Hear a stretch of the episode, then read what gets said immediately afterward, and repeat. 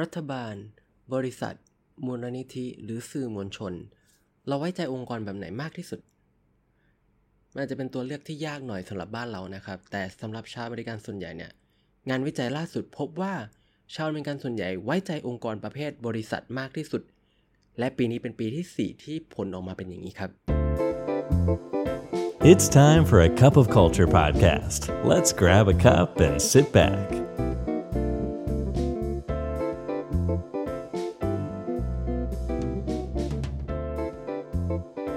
ดีครับ ได้เวลาจิบกาแฟคุยกันเรื่องวัฒนธรรมองค์กรกับ A Cup of Culture อีกแล้วนะครับ วันนี้แก้วที่ 300ท้วนนะครับ อยู่กับผมนะครับท็อปนัทวุฒินะครับ ก่อนอื่นนะครับ ขอประชาสัมพันธ์อีกรอบว่านะตอนนี้เรามีหลักสูตร All Culture Fundamental นะครับ รุ่น 2 ที่ออกแบบมาสำหรับใครก็ตามที่อยากที่จะออกแบบวัฒนธรรมองค์กรด้วยตัวเองนะครับ ซึ่งตอนนี้ ราคา Early Bird ของเราก็หมดลงเรียบร้อยแล้วนะครับ แต่ทุกท่านยังสามารถที่จะสมัครในราคาเต็มได้อยู่นะครับ ลองเข้าไปดูกันได้นะครับสำหรับท่านที่สนใจในโพสต์ปักหมุดของ Facebook เราครับ และวันนี้นะครับเราจะมาพูดคุยกันถึงงานวิจัยของทั้ง PwC นะครับแล้วก็ Edelman Trust Barometer ครับที่ทั้งคู่พบว่า 63%ของคนอเมริกันครับ เลือกที่จะไว้ใจองค์กรในกลุ่มที่เป็นบริษัทมากที่สุดครับ นอกจากนั้นเนี่ยผลสำรวจยังระบุได้ด้วยว่า สาเหตุหนึ่งของความไว้วางใจนี้มาจากความพยายามต่างๆ ของเหล่าธุรกิจเนี่ยในการรับมือกับสถานการณ์โควิด -19 เช่นในเรื่องของการรักษาความปลอดภัยด้านสุขภาพของพนักงงาน และชุมชนโดยรอบนะครับ การดูแลพนักงงานด้านเสบียงเข้าของเครื่องใช้ หรือการสนับสนุนด้านวัคซีนต่างๆ รวมไปถึงการให้กู้ยืมเงินสำหรับพนักงงานนะครับ พูดง่าย ๆนะครับว่าในช่วงวิกฤตโควิดที่ผ่านมาเนี่ย องค์กรประเภทธุรกิจเนี่ยเรียกว่าเป็น MVP ในการฝ่าโควิด -19 เลยก็ว่าได้ครับ แต่นั้นก็ไม่ได้แปลว่าทุกๆ องค์กรจะเหมือนกันนะครับ เพราะว่าเร็วๆนี้เราอาจจะทราบข่าวของการที่มูลค่าหุ้นของ Meta นะครับ หรือชื่อเดิมก็คือ Facebook หายไป 1 ใน 4 ประมาณ 25%ในช่วงข้ามคืน โดยหนึ่งในสาเหตุสำคัญคือการที่ Facebook เนี่ยไม่สามารถดึงดูดคนแล้วก็รักษาผู้ใช้เดิมได้และจากการที่ผู้ใช้งานหลายคนเนี่ยมีความไม่สบายใจ ต่อนโยบายความเป็นส่วนตัวของ Facebook หรือพูดง่าย ๆ ว่าคนเริ่มไม่ไว้ใจ Facebook นั่นเองครับ ทั้ง 2 เหตุการณ์นะครับนอกเหนือจากการที่มันจะเป็นการบ่งบอกถึงความสำคัญของความไว้วางใจ และผลกระทบที่มันมีต่อธุรกิจแล้วเนี่ยมันยังช่วยให้เราสามารถที่จะถอดบทเรียนเกี่ยวกับการสร้างความไว้วางใจได้ด้วยครับ โดยที่งานวิจัยของทาง PwC ครับเขาพบว่าผู้บริโภคนั้น ให้ความสำคัญกับ 4 ปัจจัยต่อไปนี้เป็นเสาหลักครับ ได้แก่เรื่องของ data protection นะครับ หรือเรื่องของ cyber security ครับ เรื่องของการปฏิบัติต่อพนักงงาน แล้วก็จริยธรรมธุรกิจโดยรวมนะครับ และสุดท้ายก็คือเรื่องของการยอมรับความผิดพลาด และตรงไปตรงมา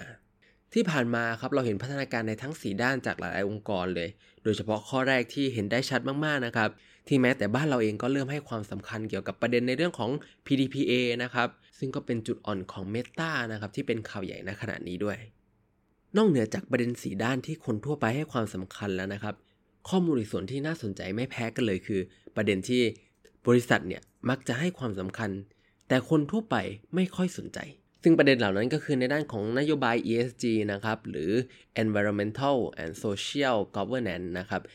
ประเด็นนี้น่าสนใจเพราะว่ารายงานวิจัยพบว่าไม่ใช่ว่าผู้บริโภคไม่สนใจประเด็นในด้านของสภาพแวดล้อมอะไรนะครับ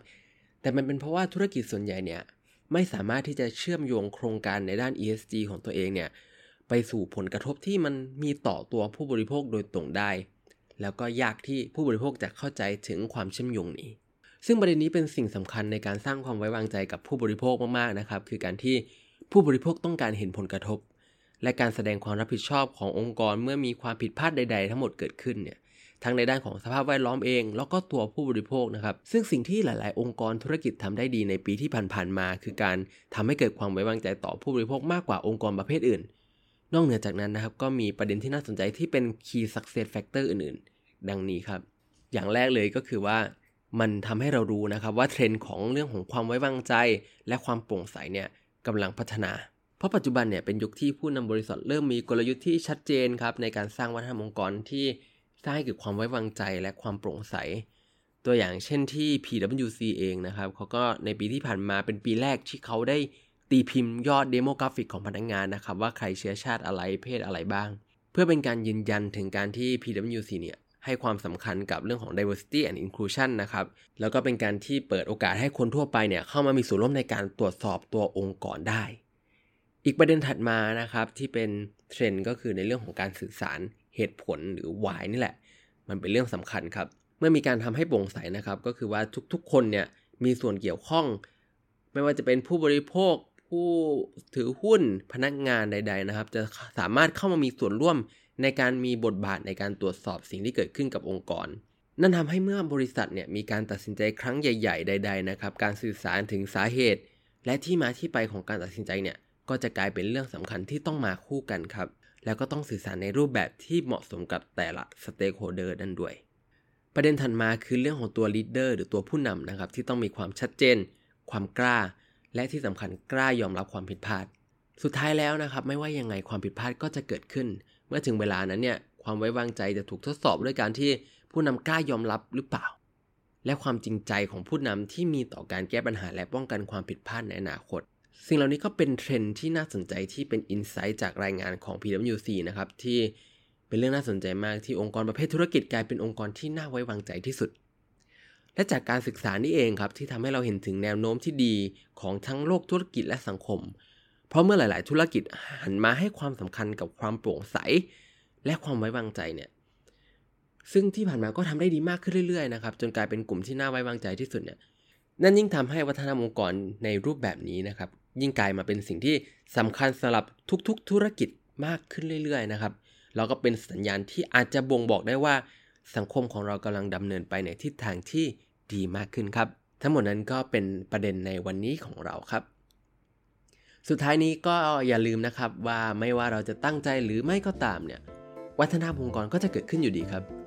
ทำไมเราไม่มาตั้งใจสร้างวัฒนธรรมองค์กรในแบบที่เราอยากให้เป็นกันล่ะครับสำหรับนี้กาแฟหมดแก้วแล้วนะครับ แล้วพบกันใหม่ในครั้งหน้า สวัสดีครับ And that's today's Cup of Culture. See you again next time.